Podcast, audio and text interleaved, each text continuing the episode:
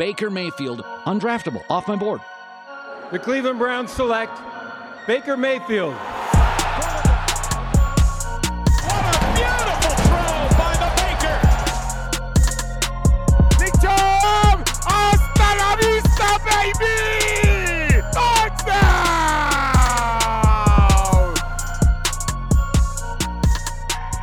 Okay, welcome into your Saturday edition of the OBR Film Breakdown. We have covered uh, nauseum through the OBR's Twitch, through this podcast channel, through the website, everything we can about the removal of Odell Beckham Jr. from the Cleveland Browns. Uh, not going to rehash that. I'm sure there'll be plenty of words written today, tomorrow, and into next week about where he lands and why it failed, and you can consume that elsewhere. What we are trying to do here is take a look at what we traditionally try to do. Now, schedules get a little crazy the past few weeks and whatever. We try to look ahead uh, at, a, at a moderate level, look ahead at what's to come in next year's draft. So, Stephen Thomas is here with me. Steve, how are you? I'm good. Uh, before we get into the draft stuff, I just have um, the Odell Beckham situation quite obviously can be traced back to the Julio Jones trade. And if you give me hmm. 47 mm. minutes, I can I can break this down for you. Okay, so let's uh, just 47 minutes, and then we can get into the draft stuff. All right. All right, and go. Okay. Yeah. No. Yeah, anyway. All right, we won't waste your time, folks. It's uh, Phil Taylor for the win. Anyway, um, what we're going to try to do is hmm. um, talk about wide receivers that you can now turn your attention to. It's pretty clear the Browns have invested a lot at the position. They're now removing it. I would be like a eight out of ten surprised if Jarvis Landry is back. It would have to be a really big um, restructure, and I think there's there's a lot to be decided about what uh, what Jarvis wants to do after the year. I just I don't feel good about bringing you know obviously Odell's gone now, but I don't feel good about bringing either big price guy back. Now Jarvis could get restructured, but in my opinion, the focus for me is who's on the free agent market, who's in the draft, because I don't think they're going to go spend big in free agency, but I think they could get some medium level player, maybe a Michael Gallup or something like that.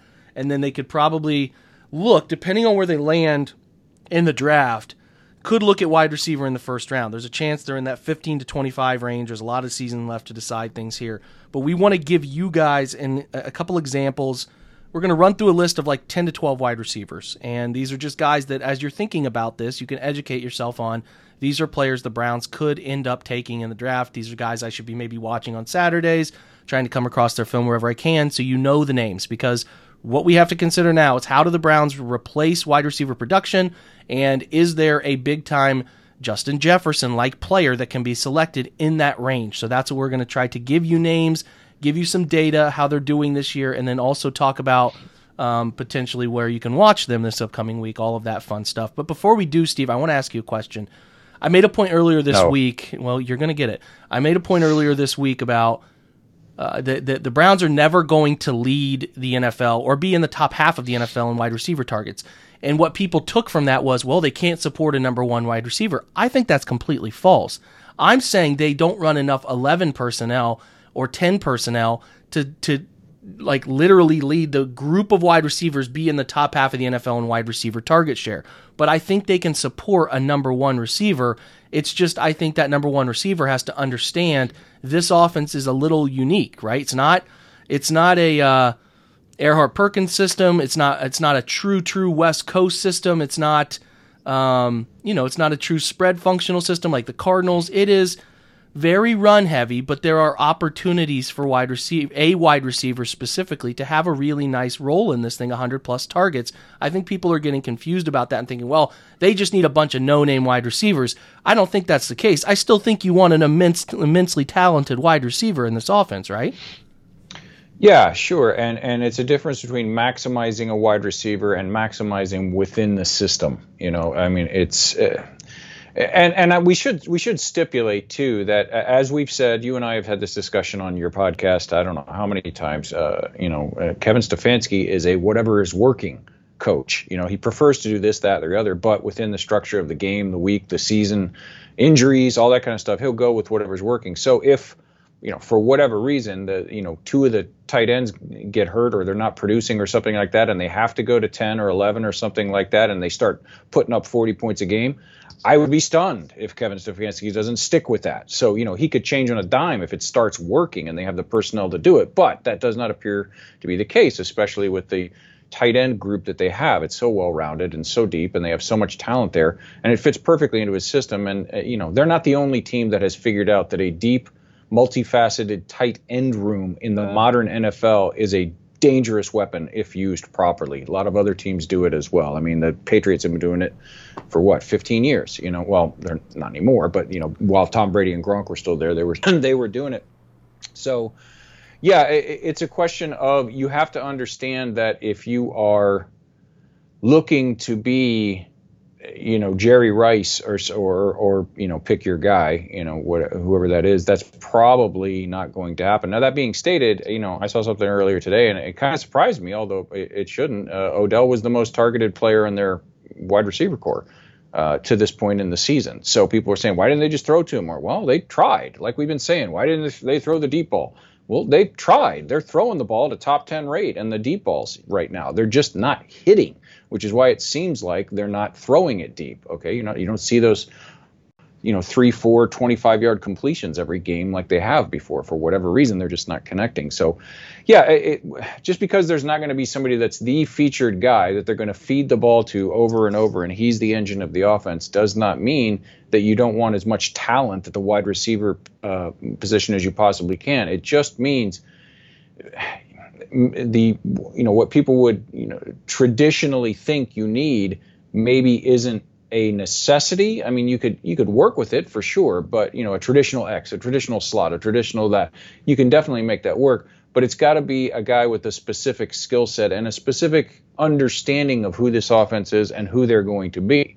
You know, if you're happy with 50 to 60, maybe 75 catches or something like that being your ceiling and your team winning a bunch of games, then that's okay. If you're not going to be happy unless you're getting 100, you know, 80 targets and 112 catches, well, this is probably isn't the offense for you. So, you know, uh, unless you're the second coming of Rice or Moss or something like that. Um, so, yeah, I mean, it, people have said they don't value the wide receiver position. They don't value. I, I just don't see that. It's just that the value in the draft has to be there, first of all, the pick value. And two, it's got to be the right guy for this system. It's got to be the right guy the right skill set, I should say. You know, you're not going to force a guy into your system. I don't want to say that incorrectly, but it's got to be a guy with the right skills. It's got to be a, a, a, better to to really good route runner, precise route, which was where you know the Buckeyes and a couple other guys comes in that we're going to talk about here pretty soon. Guy who can catch the ball and a guy who is uh, willing to put in the effort in the run game. Uh, if you don't do those three things, you are not going to get a lot of touches, you're not going to get a lot of playing time, and you're probably not going to be very happy in this system. Yeah, I think above all else, to me, it's the mindset of the player you bring in, right? If they are um, of that mold who demands, like you said, the football and demands attention, then it probably is not a great fit. But if you're a fit into the puzzle type of guy who can also go make plays when asked to make plays, then that is the fit. And that's what we're going to try to give you some names here. We are not experts on this. We are not. Uh, we are not you know knee deep in, in studying these guys. We are just looking at names that are at the top of boards of smart people right now. We will get into this in the offseason as we do with the OBR, so don't expect a ton of insight from us. We'll give you some data here, but not a ton of insight. But we're just trying to uh, uh, illuminate some names from the from the list of uh, players that are playing well at the college level right now. We'll get really into the deep dive stuff once you know players declare officially, and we're not wasting our time on guys that might not even come out. So we'll start with the Ohio State duo will start with Chris Olave. A lot to like, Steve, and I mean the numbers are really good too, man. I mean, you know, he's not a big, big, big guy. I mean, 6'1", 188, and I think that 188 number is being generous. We'll see how that pans out, but um, not very big, but but he is he is quite precise. I'll give you numbers and then let you go on him. He's a he's an 80% outside guy for Ohio State this year. He's seen an uptick from in the slot, uh, only about 10% of snaps and the last two years, but up to 18.5% this year, so getting some variation to where he aligns. The guy has dropped six footballs, guys, and 208 college targets. That's a phenomenal number. Phenomenal number. Contested catch numbers this year as a guy who's not really a contested catch type. He's six for 11, uh, six for 11, excuse me. He has only forced nine missed targets. He's just a very precise football player where you need him to be. Great body control at the catch point. A smooth runner after he catches the football, can create yards after catch, up above 204 already this year. And his grades, uh, 85.1, um, uh, really when he started to get a lot of snaps in 2019. and a 83.3 in 2020. And then this year's been very transitional for them with a young quarterback, a 78.0. He's sitting at 35 catches, 526 yards. His sophomore year, obviously, when he got the, the highest number of snaps, was 49 of 75 targets for 879 and 12 touchdowns. Amazing thing last year, Steve. He was 50 tar- 59 targets. He had 50 catches and 84.7 reception percentage, 727 Which is ludicrous. Yards. It's absolutely ludicrous. For the career now, sits at 146 for 208, so 146 catches on 208 targets, which is still a ludicrous 70.2 reception percentage, 2,335 yards, and a 31 touchdown mark. He would be a slam dunk, right? Yeah, I mean, uh, and part of the, the things that you mentioned, um, the uh, mostly getting more snaps outside than he has in the past. That's probably due to the, you know, at least in no small part, to the uh, guy that we're going to talk about next, Garrett Wilson, because you know he's r- ridiculous as well. They're just, I mean, I you watch this Ohio State wide receiver room, and Woody Hayes would be rolling over, is probably rolling over in his grave, you know, because they're just cranking these guys out, and and they're studs. They're not even just like, oh, that guy's a good prospect. They're freaking studs. It's crazy. But and the other thing with Olave is the uh, the contested catch stuff that you mentioned. Uh, he is never going to be a you know Drake London, um, uh, Treylon Burks, uh, you know David Bell, those kind of guys. Their numbers in contested catches because of what you said. He's he's not small by any means. We, you know, when, when we say he's not the biggest guy out there, we don't want that taken the wrong way. It's not like he's you know some uh, you know, like Andrew Hawkins or something. He's not a you know tiny little guy out there that has to rely on you know uh, savvy and, and Hunter Renfrow type stuff. You know what I mean? So, but but he's he's just not big enough to to box out some of these guys, which will probably you know be even less in his favor when he gets to the NFL because uh, those guys are bigger, stronger, faster, as we all know. But the the most important thing for well, the two most important things for me for Olave, yes, he's going to be a, a you know a, a, tester. I think I, I, think especially his agility scores if he does them all, because uh, fewer and fewer of these guys are doing all the drills and stuff in Indianapolis. Uh, if he does them all, I think his agility testing is going to be crazy. I think I think that that's going to vault him even higher if it if it can go higher. I mean, he's ninth on TDN's board right now. So, but the biggest thing for him as we has been a raging discussion all week is that, like you mentioned, uh, the precise route running, because he is uh, along with Wilson, uh, one of the best at the collegiate level route runners in a long time. I mean, he, if, if it's a, you know, if the play calls for a seven and a half yard hitch, it's seven and a half freaking yards. It's not eight yards. It's not seven yards. It's seven and a half. And on top of that, he also has that instinctive feel against a zone to just just figure out where the soft spot is and settle. And like you said, I mean, is he is he fast? Yes, he's very fast. I mean, there's probably going to be guys that test faster than him. I would guess, you know, in the straight line 40. But as we've learned, uh, the testing numbers and the uh, game speed numbers are often different. And while he may not get labeled as a you know quote unquote burner or something like that, he can certainly run away from people once he's got the ball in his hand. He can beat you deep. Uh, he can beat you over the middle. He can beat you short and then take it deep. He's shifty in space uh, and, a, and a hands catcher, which is something that in Cleveland I know we always like because, you know, I mean, it's not like Jackson is going to be there squirting water on the ball, but sometimes the conditions on the lakefront do get a little less than perfect, as we all know. So, um, and uh, in a play action based offense, which we all hope the Browns are going to get back to because that's Baker's, you know, he's really good at it in that situation. He's also very good in that situation. So, it, has been our mindset for a while now, and I hate this kind of stuff. But you know, these a lot of these guys are probably going to go because we expected the Browns to be picking 25th, 28th, 30th, something like that. We'll see tomorrow on Sunday. Uh, that's going to tell us the tale for the rest of the season and indicate where the range might be, might end up being. If if this if it's not a galvanizing point, this entire situation, they don't come out and win, then there's a chance this could slide and they could be in range for any of these guys, uh, w- regardless of where they fall, because we're super early uh, in the process at this point. But uh, from what I can see, and again, like Jake said, we're, we have not and will not do deep dives on these guys until after Declaration Day, which is in mid-January. I think it's January 17th this year, but you know, don't quote me on that. After that, when we know the exact class, that's when we start the real deep dive stuff. But from what we've seen so far, and it's not just a one year thing, it's a two, three year uh, uh, group of, uh, of games that we're looking at here, uh, there's there's really nothing that I can see uh, that you wouldn't want this guy uh, on your team. And if any of the other positions that they're going to be targeting day one, day two are not showing value whenever they are on the board, I would be completely happy with snagging a guy like Olave. We're driven by the search for better. But when it comes to hiring, the best way to search for a candidate isn't to search at all. Don't search match with Indeed. Indeed is your matching and hiring platform with over 350 million global monthly visitors, according to Indeed data, and a matching engine that helps you find quality candidates fast. Ditch the busy work. Use Indeed for scheduling, screening, and messaging so you can connect with candidates faster. Leveraging over 140 million qualifications and preferences every day, Indeed's matching engine is constantly learning from your preferences, so the more you use Indeed, the better it gets. Join more than 3.5 million businesses worldwide that use Indeed to hire great talent fast. And listeners of this show will get a $75 sponsored job credit to get your jobs more visibility at Indeed.com slash BlueWire. Just go to Indeed.com slash BlueWire right now and support our show by saying that you heard about Indeed on this podcast. That's Indeed.com slash BlueWire. Terms and conditions apply. Need to hire? You need Indeed.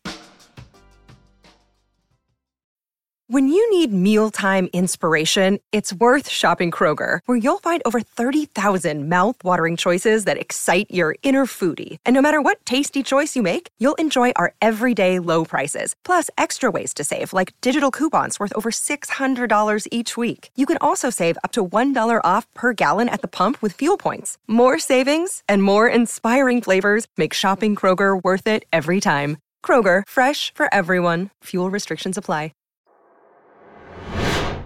Well said. Let's talk Wilson. He's, I mean, he's the same. He's a, I think he's a, a better explosive athlete than Olave. Yeah.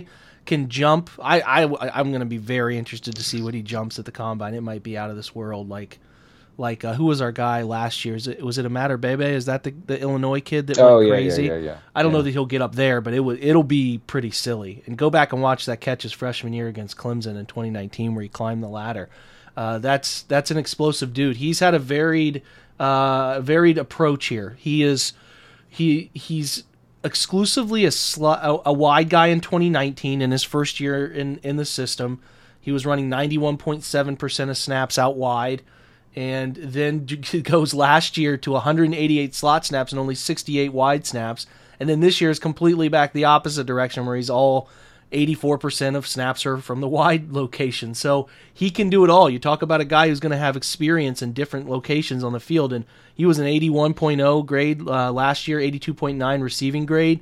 He had 43 of 58, a 74% completion percentage for 723. That probably speaks to how efficient that Ohio State offense was with Justin Fields because they were both phenomenal uh, in terms of the catch percentage. Six touchdowns this year. He's 43 of 66. So 43 catches, 687. He's going to have his highest yardage year by far this year. He's already at six touchdowns, a uh, 79.3 receiving grade. Uh, only 10 drops for his career, so the drop numbers are good. It's a little higher this year, 10%. He's had five drops, a little higher than it has been in years past. And he's not getting a ton of contested catch opportunities, only five. He's caught three of those. He's doing a nice job with 248 YAC yards. Uh, like I said, with the contested catch between him and Olave, they don't need to. Like they don't. Those guys get so open, you don't need to make Yep. them go up and get the football very often for you.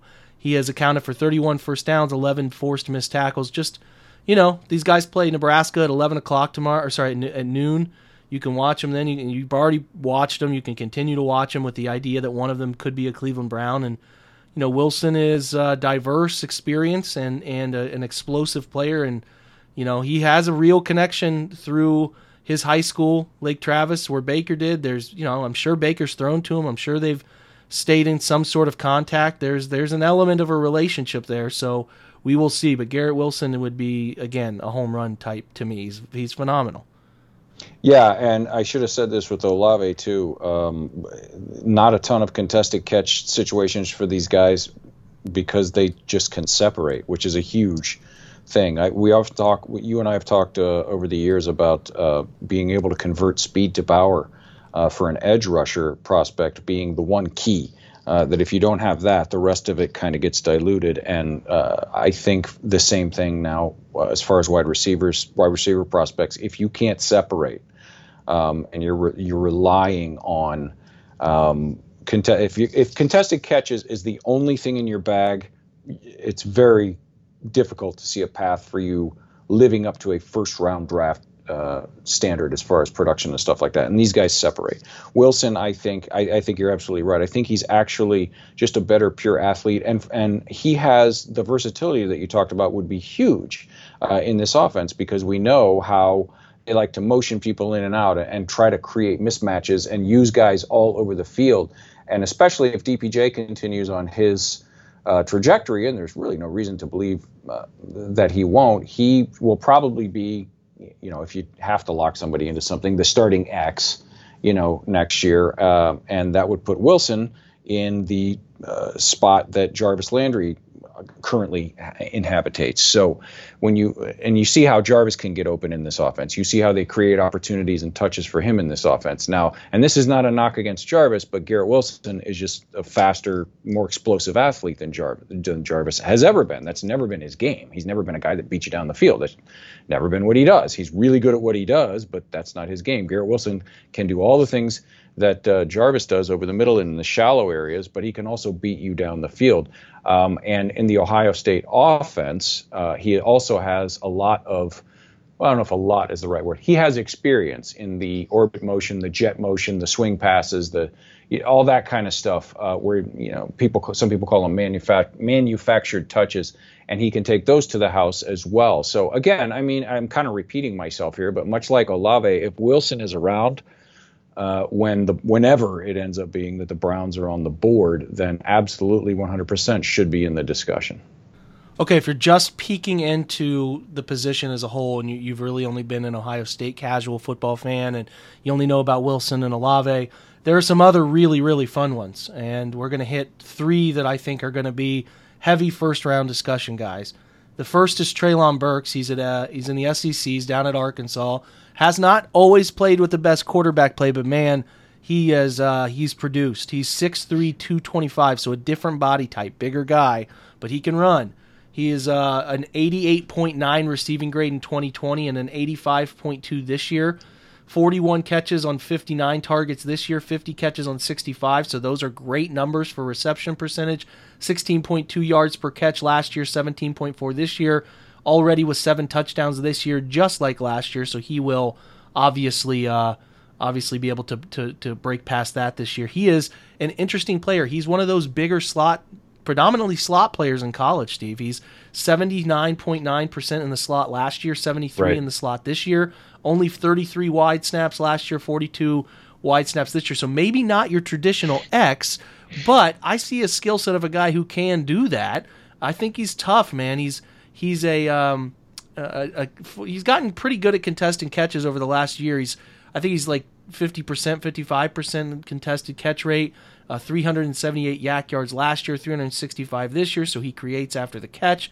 Nine missed tackles forced last year, 10 this year. Doing a really nice job in that regard. He's only had 12 drops in uh, 182 college targets, so I don't see that as a big problem. I think he's a fun player, man. I just don't know where the value will be if teams will view him as a true X type player that that that calls for taking early in the in the draft. And if the Browns view him, they, they have to view him right, Steve, because you know they don't use a ton of eleven personnel anyway. So it's like you know how how much value would be if the team only view him as slot. But the body type is a guy who should be able to play on the outside at the NFL level. Yeah, as far as that, uh, you know, will they value somebody in the first uh, first round just really quickly because of the personnel usage that you go into every week um, on your film breakdowns and all that kind of stuff? If and you know, I, there's so many steps between here and there, we're way out over our skis. But if they were to go out and grab a Chris Godwin or an Allen Robinson or you know some big name free agent or something like that, well, uh, that probably takes wide receiver off the board uh, in the first round, you know, or at least pushes it down the board.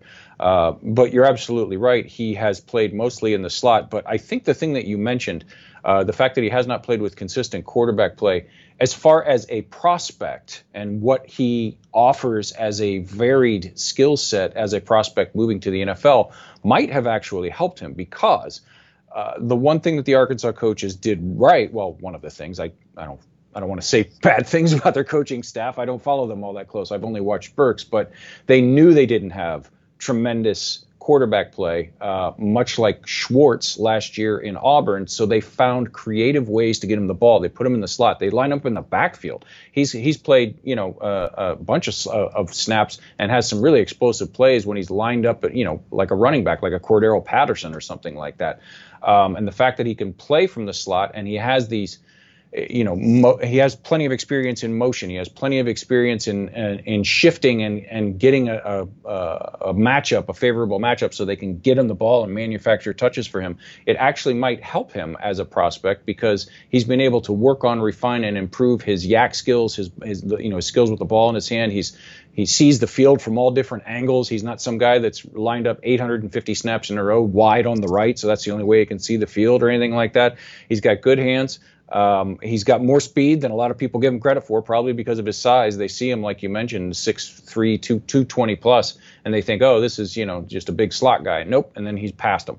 Um, he's also pretty, pretty darn good as a route runner. Like most prospects, there's some things that he can clean up, um, but he's savvy in his route running. I love throwing that word out there. It's a big one in the draft community, and I get to use it about twice savvy. a year. Um, it's exciting uh, when I get to throw that into a conversation. But he's also, um, again, much like we said with Olave, when he sees zone coverage in front of him, he has that just innate knack of finding the soft spot. And then once he's got the ball in his hands, he can get past you again. So uh, willing in the blocking uh, aspect of the run game. Uh, obviously, a lot of stuff to clean up there. Like a lot of most college prospects don't come out as you know really great blockers that because they're not asked to do it a lot at that level. So, but the effort is there, and the certainly the skill set is there. So, yeah, again, with a guy like Burks, it would depend on where they are in the draft uh, order and what they do or do not do. Uh, in the uh, in the free agent market, free agent and trade market. So but purely from a is this guy really really good and is he worth a first round pick uh, angle? 100%, absolutely. Would love to have a guy like Treylon Burks on my team next year.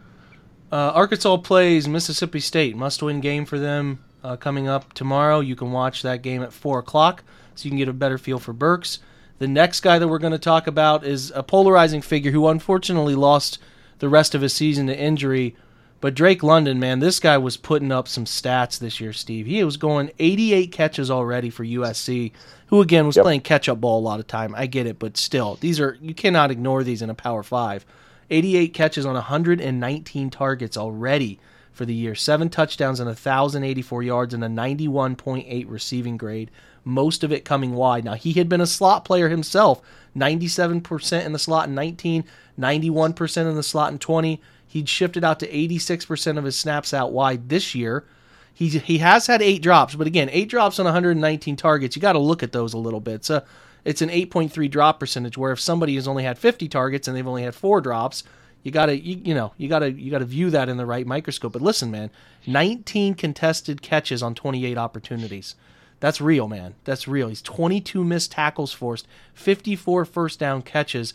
6'5", 210. If you're looking for that body type, that bigger guy, um, there's a lot to study with him. Does he like to block? Is he what type of person is he? But boy, there's a lot of appealing stuff here with Drake London. And uh, not the least of which is he will only be 20 years old at the time of the draft, and we know how much that is weighted with this front office. It's way bigger than some people I know. We get yelled at and I, you should start ramping up uh, to get yelled at about the age guardrail again because that's a fun part of draft season every year.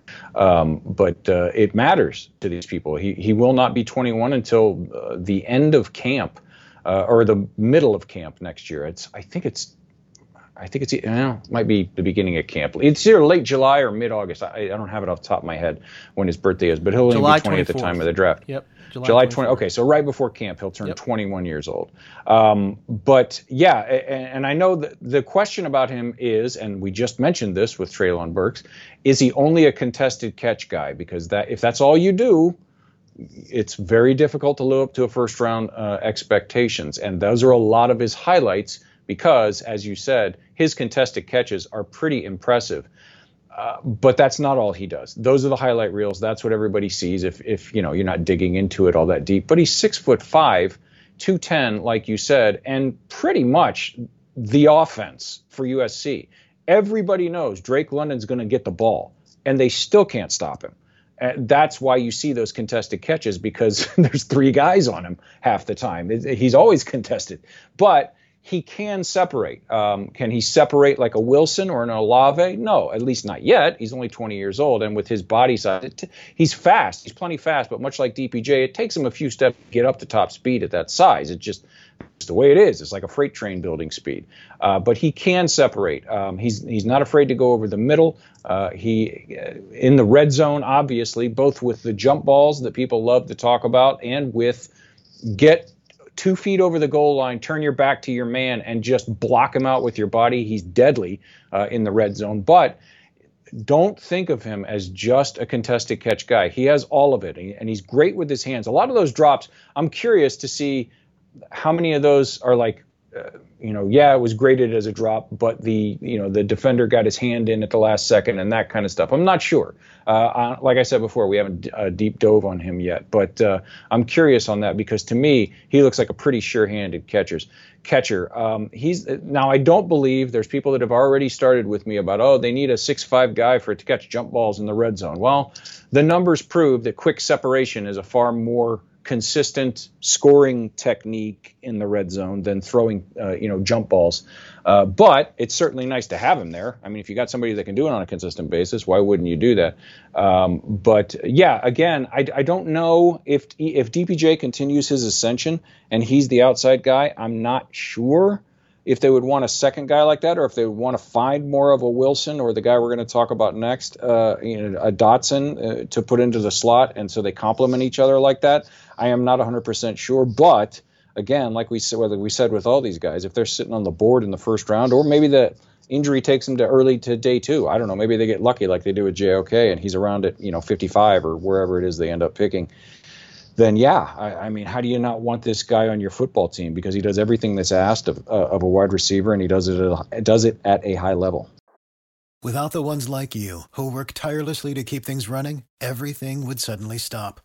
Hospitals, factories, schools, and power plants—they all depend on you. No matter the weather, emergency, or time of day, you're the ones who get it done. At Grainger, we're here for you with professional grade industrial supplies. Count on real time product availability and fast delivery. Call clickgrainger.com or just stop by. Grainger for the ones who get it done. Yeah, he fractured the ankle a week ago, and there it's you know nobody would have told me that Olave was going to go back to Ohio State another year, and he did. And being only 20 at the time of the draft, right. he could consider going back, getting the foot right, feeling 100%. You know, there's Right. not as big a demand for money because you can get some NIL stuff now. Just saying, it's in the realm of possibilities. He's he's, he's more than likely going to come out, but this happens every year where you're like, Travis Etienne went back. Like that, you just Right. it happens every year. So I will, will definitely be interested in Drake, but at his young age, it would not stun me if he went back to get the ankle right and feel good going into his first NFL year or improve himself draft stock wise. A fractured ankle is not the end of the world. God, it's far from it. You know, it's sometimes better to fracture the ankle than to, to really badly sprain it or tear ligaments. So it is. Uh, it, he'll Right. recover. Just uh, wanted to throw it out with the reference to his age. Jahan Dotson is next, as you talked about from Penn State. Another guy in the similar Olave, uh, uh, Wilson size range. He's an 80.3 receiving grade this year. He's had a mixture 23% in the slot, 76 out, six, 76% out wide. He is a um, let me see the stats. Uh, 60 catches on 92 targets. Again, we've watched Penn State. We know the quarterback play there. Uh, 690 yards. He had 884 yards last year on eight touchdowns, six touchdowns this year. Uh, four interceptions in his direction, so that speaks to something. Five missed tackles for, so not a ton there, and he's four of nine in contested catch. But I just think he's a really solid wide receiver. Maybe not ultimately a first round guy, but a really fun second round guy at the latest. Um, what do you like about Dotson? Yeah, pretty much everything you just said. Uh, the contested catch stuff, I would, excuse me, I would imagine is at least partly attributable to the fact that he is not the biggest guy in the world. He's listed 5'11, 185, and we know what listed by the team means. Uh, we'll wait until Mobile or Indianapolis to find out exactly how big these guys are. But, I mean, other than that, what what does this guy do that you don't like? I mean, he can run, he can beat you deep, he can beat you over the middle. Uh, he's great at uh, you know at a slips at the slip screen game, and something else that he does very well. He is uh, he's he's one of those guys that just has that instinctive back shoulder catching ability. Like when you throw the back shoulder to him, he's just really good at it. Uh, and Baker loves to throw, at least he did before this year. Uh, you know, he, he loves to throw those back shoulder sideline routes. And, you know, people have been asking, hey, where's our uh, you pass interference penalties? You've asked that. Said, well, those back shoulder throws are a lot of times where it happens because your receiver stops and the guy runs into him. So if he's good at that and he's good at catching them, if he can get free, that seems like a good fit skill set wise, kind of the opposite of, unfortunately, as you have pointed out, what Odell's skill set was. It just was a round peg, square hole situation. This looks like a square peg, square hole situation. So you know, he's plenty fast. Um, you know, he's not going to be four two or anything, at least as far as I can as far as I can tell. But he's plenty fast enough, um, quick in and out of his breaks, good with his hands. Uh, at his size, probably not going to be the guy you want blocking qu- as much as possible, but he certainly will put in the effort. And everything that I've heard is he's a high character guy. So yeah, again, especially if you can get him early day two uh, which may or may not happen the way he's having this year. He's having a year uh, this year. Um, absolutely, a guy that you would want to put. I think playing inside of DPJ could be a super duper pairing. Uh, their skill sets would complement each other very nicely. I think.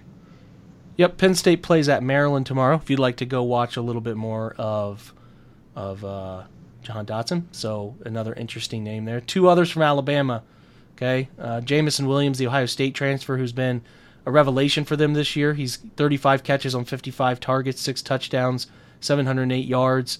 He is a uh, 75 25 split wide and outside, more wide snaps than the slot, but he's created a ton of YAC yards, 347. He only has um, four drops this year. But again, to the point earlier, I'm saying only there, but that's a higher drop percentage than Drake London. But just want to kind of clear that up. Two for four in contested catch situations. He's got 26 first downs and then from uh, Metchie, a guy who's just kind of been hovering in the background of all those great Alabama wide receivers for so long. He's at a 70.5 receiving grade last year, 73.2 this year. He's gone 52 catches on 66 targets. So he's catching everything thrown his way. 601 yards, five touchdowns. He had 916 and six touchdowns last year. Again, similar splits. He's a 70 30 guy, 70% wide, 30 in the slot, as Alabama likes to move those guys around. 400 YAC yards. He has the same number of drops. Four. He had six drops last year. It's been under 10% his two years there, and then uh, five of eight on contested catch numbers, which is uh, catch opportunities, which is a better result this year than last. But the 17 missed tackles forced is an impressive number this year. 26 first downs. What do you like about the two Alabama guys? Well, what's not to like, really? I mean, Metchie was the guy getting all the hype at the beginning of the year, and Williams kind of, it's hard to say, came out of nowhere when he went to Ohio State and Alabama. There's there's yeah, not a lot of yeah. not a lot of guys recruited by Ohio State and Alabama that are shocking, uh, but was not a name known to a lot of people. You know, uh, a lot of Ohio State people, you know, were kind of making fun of it. You know, he couldn't play here, so he went to Alabama, that kind of stuff, which is, you know, just fun fan stuff. But boy, has he really come along. As far as Metchie goes, the missed tackles are an indication of two things to me. Uh, and he does pretty much everything well. I mean, great hands, um, super fast, obviously. Uh, but the missed tackles to me, it's all part of one group of thing. He's very shifty in space and his routes are unbelievably crisp. He can break ankles. I mean, he can cut his routes off so quickly. Uh, and that kind of shiftiness leads to missed tackles after the catch. He's got great hands, loves to catch a ball away from his body, uh, will work over the middle of the field uh, without any fear, but can also beat you on a nine route with ease. Uh, so that's a guy that, again, if you're thinking about somebody to pair with DPJ, maybe Metchie is more your speed. But Williams, I'm going to say something with Williams, and I want to make sure I say it very carefully so that people don't take this wrong, because it's not a player comp. Uh, and it brings up so many feelings when you talk, say this name around Cleveland Browns fans. He's so fast. He he runs. He doesn't look like he's running all that hard. He eats yards and runs with a smoothness and an ease. I'm not even sure the word to put on it. That's reminiscent to me of Josh Gordon. Remember how we used to say Josh Gordon doesn't even look like he's trying yeah. and he's just running away from people? It's similar. Uh, obviously, he's not quite as big, and I'm not saying that he is has a talent because everybody in Cleveland knows if it wasn't for the the problems, the addiction issues that the young man has, gold jacket level talent, probably the most physically talented wide receiver that I've ever seen. Uh, so I'm not saying it's that. I'm just saying it's a similar style. But it's not only speed with this guy. I had somebody say to me that that's all he is. He's just a speed runner. This is another guy. His his ankle and knee ligaments must be stronger than my entire body times 10 because the way he can stop and change direction in the middle of his routes is really impressive. Um, he, uh, you just you you're just waiting for that knee to just like explode, like it's in a cartoon or something like that, because he just it's so it's amazing how quickly he does it. Uh, again, a guy who catches the ball with his hands, uh, puts in the effort in the run game. You don't get the ball uh, in, in, Nick Saban's uh, system unless you're putting it at least putting in the effort in blocking in the run game. And again, with like you said, they much like Ohio State, they like to move these guys in and out all over the place, which from a prospect perspective really helps because a team out there can say, hey, yeah, you know, we know he took such and such a percentage outside, but he would fit perfectly in the slot, and he's shown that he can play in the slot, or vice versa. So, uh, and again, with Kevin, the way he likes to move people all over the field, and there really isn't defined roles, uh, you know, as far as this guy's always outside, this guy's always inside. I think that kind of versatility, as it is with everywhere, every place else on this roster, is definitely uh, a positive as far if you're looking at his fit with the Browns. Yeah, Alabama plays LSU at seven o'clock tomorrow. You can catch those guys; they'll be on the main stage throughout the rest of the year. Both talented players could be targets toward the end of the first round into the second round. We'll see. David Bell's next from Purdue. Purdue plays a really fun game against Michigan State and a trap game opportunity, the same way where they trap game to Iowa when they traveled to Iowa and Bell went 11 of 12. 11 catches on 12 targets, 240 yards, a touchdown. He's fun, man. He's been overshadowed by Rondale Moore for too long. He's broken out mm-hmm. the right way this year, 85.3 grade. And again, he went for in his freshman year 1,035 yards, seven touchdowns, went for 625, eight touchdowns last year is going to approach that freshman year number. He's at 52 catches, 778, four touchdowns. He's more wide than uh, than inside. He's an 86.9% wide guy, 13.1 slot. He's a 6'2", 205, so some sneaky good size. 349 YAC yards this year, 7 of 16 in contested catch, 10 of 18 last year. Contested catches in his first year in NCAA football, Steve, 20 of 45. That's wild. That many opportunities to to go up and get contested catches. So you get a good picture there. He's forced 19 missed tackles already. I'm telling you, David Bell might be slept on in this entire group of wide receivers. What do you got? Yeah, absolutely. I think he's going to be one of those guys, especially when we see his testing, uh, that's going to actually blow a lot of people away. And it's going to be one of those things where how did he last until the middle of the second round or, you know, the end of the second round, wherever it ends up being? Because uh, for everything that he does great, and he does a lot of things great, he's not going to blow you away with his speed. It, it, and and his because he's a bit taller and and he's got kind of long legs, he doesn't change. He, it's not like it's poor or anything, but his change of direction isn't like a Wilson or somebody like that, you know, or, or a Dotson who can just, you know, their legs are a blur. He, he takes just a little bit longer uh, to, to move around and, and get up to top speed out there, but he does all the little things right. Um, he's uh, he's he knows how to find uh, the open spot. He knows how to adjust his routes on the fly. He knows uh, how to catch the ball away from his body and use his body as a shield. Uh, yeah, there, there's really not much, many weaknesses to his game, but I think if he drops, you know, to the middle of the second round, end of the second round, something like that, it will be because there's not one standout trait. You know, there's not one thing where he doesn't run a 4-2 or his three cone isn't, you know, 6.6 or something ridiculous. They're all all his numbers are going to be good, but there's not going to be one thing that he's great at as far as testing, I think, and that may cause him uh, to to you know, I don't know, drop. Can you say drop about a guy that's probably going to be drafted around 50. I don't know if that's a drop or not, but it might cause him to be behind some of these other guys who are going to test out of this world. Uh, if there's one thing that you can say, that's probably going to be what it is. But whatever team that he goes to, I think they're going to be very, very happy with this young man because he works his ass off and uh, he does a lot of things right. And he catches the most important thing. We talk about all this stuff, and it's all very important, but we've had this discussion uh, for a few years now when we do our mock drafts and, and then our draft coverage and everything. The most important thing is if you throw the football in his direction, does he catch it or does it hit the ground? I mean, it sounds so simple, but some we get lost in all the other stuff sometimes and we forget. This guy just doesn't drop the ball very much. He four catches drops, it, he Steve. ca- four drops in 2019 on 128 targets. Two drops in 77 targets last year. One drop this year. Seven freaking drops in 280 Exactly. college targets. That's impressive. Exactly. David Bell's a guy you should be watching tomorrow. Yeah, exactly. So you know, I, he again, he, he's not going to test out of this. At least I don't think. I hope he does. I hope he, he proves me wrong. I root for all these guys.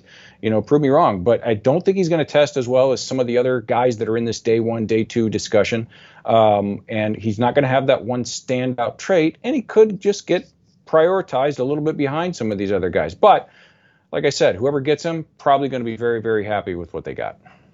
Yeah, Michigan State tomorrow. Make sure you watch that game. Should be fun. The last one I want to talk about before we kind of highlight on the way out the door some of the other injured guys and maybe a fringe guy or two is uh, you and I have talked about Romeo. I pronounce pronounced Dubes, right? Romeo Dubes.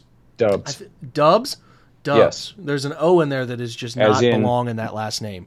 As in multiple wins. getting Dubs. dubs. Romeo Yes. Doubs, um, D O U B S. The person that put that O in the last name should be in trouble from the from the ancestry line. Anyway, they're playing with a really fun quarterback out there in at Nevada in Carson Strong. and, tight end and right tackle. Cole, what's Nev- Nevada's Cole Turner? dudes, Cole. Turner's Cole on my. Turner. Uh, I, I'm a I'm a sick dude, and I have a college fantasy league that I'm in that runs simultaneously to my NFL one. And Cole Turner puts up numbers every week. Nevada has He's dudes, man. So good, man. Yeah, they Holy- have if- dudes. This is a great tight end class. So yeah, I know we've got a great class right now, but tight ends take a year or two to develop. Just a real quick side tangent here, and we Mm-hmm. know Austin Hooper is probably not going to be around after next year. We still don't know what's going to end up with David Njoku, and you know uh, uh, Harrison Bryant is not quite. We like him, but he's not a finished product yet. So do not take tight end off of your radar, especially some of these guys that are just from a numbers perspective. There, there's just so many of them. They're going to be around late day two, early day three. Do not be surprised if they spend another pick on a tight end, and I would love it if it was Cole Turner. Anyway, I- back yeah, to the wide I'm with you, man. He's special. Uh, Doubs here has 49 catches on 66 targets. He's at 197 catches on 304 in his career. He's been around. He's been working for a while. He is at 2,900 college receiving yards, 19 touchdowns. He broke out last year where he caught 60 of 90 targets for 1,020 and nine touchdowns in a short season. He's at 49 for 66 this year as Nevada's had others step up. He's doing a little bit more in terms of wide uh, alignment variation. He's He's a, he'd been a 90% wide guy. This year he's down to 73 to 27 in terms of that. He's got 85 slot snaps, which is a high number for him. Uh, he's traditionally been a 300 YAC yards guy every season. He will continue to do that. He's a 6'2", 200 uh, size guy. He's a he's a contested catch guy who's didn't have a great contested catch year the last year, five of 16, but he's at five of nine this year, 27 first downs. He's a he's a deep downfield target. I mean, he's a 12.7 aDOT, 17.1 aDOT last year. He's a deep threat for Carson Strong who can really drive the football downfield. He's he's a fun player. If you get into that second round range, he could be a name to keep your eye on, right? Yeah, and he's been a little dinged up this year. I think he missed at least one, maybe two games, so those numbers are a little bit, even a little bit more impressive.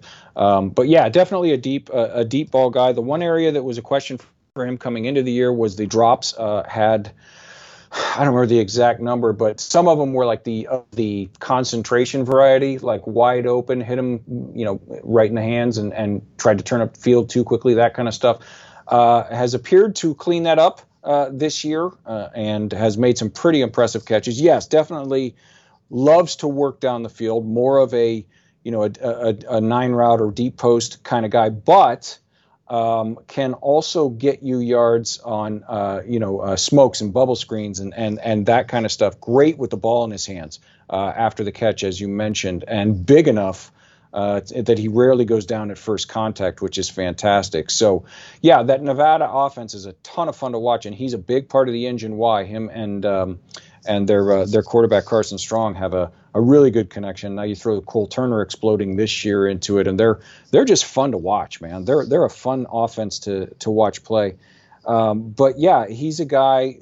You know, was considered coming into the year more of just an air raid kind of guy, just loves to run down the field, but that's not the case. I don't think. I really don't think that's the case with him. I think at his size uh, and uh, and with his uh, physicality, he will learn uh, to get better over the middle portions of the field. So, yeah, uh, right now, uh, actually post 100, mostly early day three on a lot of the boards that I see out there. Personally, I disagree with that, but it's way too early in the process to be yelling about that kind of stuff. So we'll see what happens. And uh, we don't even know who's going to end up declaring. So, but uh, yeah, if they have not addressed wide receiver, but if let's say he languishes in the you know 80 to 100, 75 to 100 range, uh, and that's where he ends up being. If they have not addressed it by that point and Doubs is on the board, I'd be tickled with grabbing this guy. Nevada plays 10 o'clock tomorrow Eastern, San Jose State. If you're a night owl sticking up for one of those Nevada games as well, well, well, well worth your time. Um, okay, close with some other names. Just throw them out. Maybe if you want to add a couple sentences about them, just other guys that are worth time for folks if they want to try to catch as many receivers as they can. Uh, Zay Flowers is a guy that I've had a lot of people ask me about. He's a lot of fun, but uh, he's like he's listed at 5'11", 175, which again we know what teams do with their listings. So if he comes in short of that, let's say he comes in 5'10", 170 or something like that, I I could be wrong. I just don't know that they're going to spend top 100 draft capital on him, but he certainly is a ton of fun uh, to keep your eyes on. Uh, Wan'Dale Robinson at Kentucky, obviously, also tons of fun, electric um, with the ball in his hands, a, uh, a highlight reel machine, but a lot of manufactured type touches. I'm not sure how refined he's going to be. And then, of course, there's three guys that are uh, on the injury list, like you mentioned at the top of the show, that are just, it's so hard to project right now. George Pickens from Georgia, uh, obviously talked about in uh, uh, day one conversations and still has not come back from his injury. Uh, and since he's only a junior, again, like you said before, very well with uh, um, Drake London, very well could decide, depending on when he comes back. If he comes back these last few games, looks impressive, looks and thinks he's healthy, he may go ahead and declare, but he may decide to go back if they give him a day two grade or something like that and show that he's healthy and, and improve all that kind of stuff. Um, the other two, obviously, um, um, uh, the, the, Ronnie Bell, uh, geez, I was totally blanking on the the kid from Michigan. Same thing, was very highly thought of at the beginning of the year. Suffered that devastating knee injury. Also, uh, I'm not sure if he uh, is going to come back or not. And Dontay Demus, he's a senior at Maryland, was one of my favorites, as you know. We talked about him on several of the uh, mock draft episodes that we've done. I really, really like this kid. He also suffered a pretty nasty looking knee injury. I'm not sure if he will qualify for a medical waiver to get another year or if that would even be something that he would be interested in pursuing. I have no idea. But if he comes back and shows through draft season that he's at least progressing to back to health, you know, there's no long term effects, and the doctors give him a clear bill of health. That could be a guy that they could steal because after an injury like that, obviously, you know, teams are going to be hesitant to use top 100 draft capital on him. But if you can get him at, you know, 145 or something like that because of the injury, and then he comes back completely healthy and becomes the player that I thought he could be before the injury, that's a guy I would really, really be interested in uh, if he ends up uh, joining the draft class this year. All right, we've given you a ton of names, so hopefully this will uh, feed you uh, feed your insight or curiosity for uh, who the Browns can can possibly replace 13 with next year, or even more. They might have to replace more. Maybe we'll see if even Rashard Higgins is back. We don't know. We've heard rumors from our Brad Stainbrook that he wants more money than what he's received. He won't take a discount in Cleveland, but you know I don't know how that'll all shake out. We'll keep our eye on it. Anyway, um, this was great, Steve. I think we got a lot of people knocked out here, names that we will continue to reference both in your mock drafts through the remainder of the year some Saturdays, and then I know you and I, when we turn the corner and really dig into this stuff in podcast and video form uh, in the January, February, March range, we'll be talking about all these dudes. So thanks for your time, man.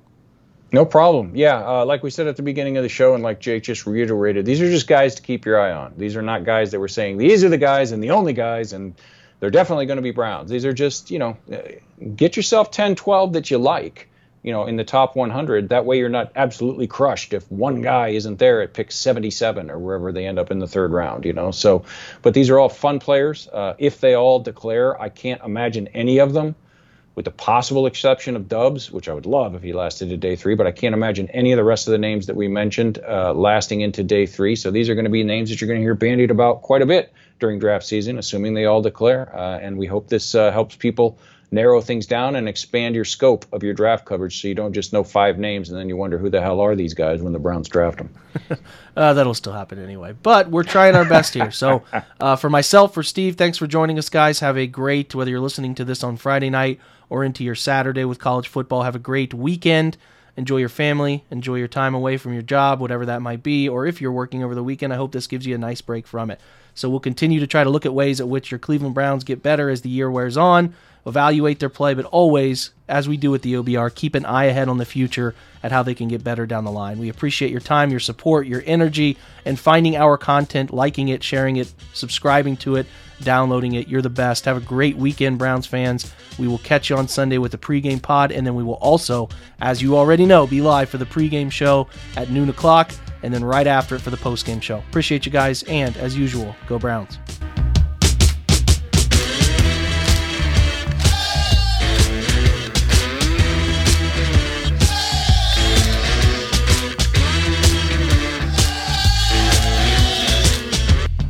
Mother's Day is almost here, and you can get her the most beautiful time tested gift around a watch she can wear every day from Movement. Whether your mom is into classic dress watches, rare and refined ceramics, or tried and true bestsellers, Movement has something she'll love. And right now, everything at Movement is up to 50% off site wide during their Mother's Day sale. A watch is a gift that celebrates all the time you spent with mom, and a Movement watch is even more than that. Movement uses industry leading materials for their fresh modern watch designs, from technically complex ceramics to vintage inspired style all for an incredible value your wrist and wallet will both love. And with one size fits all convenience and fast free shipping and returns, it's a stress free shopping experience. Save big on the best Mother's Day gift ever with Movement. Get up to 50% off site wide during their Mother's Day sale at MVMT.com. Again, that's up to 50% off at MVMT.com.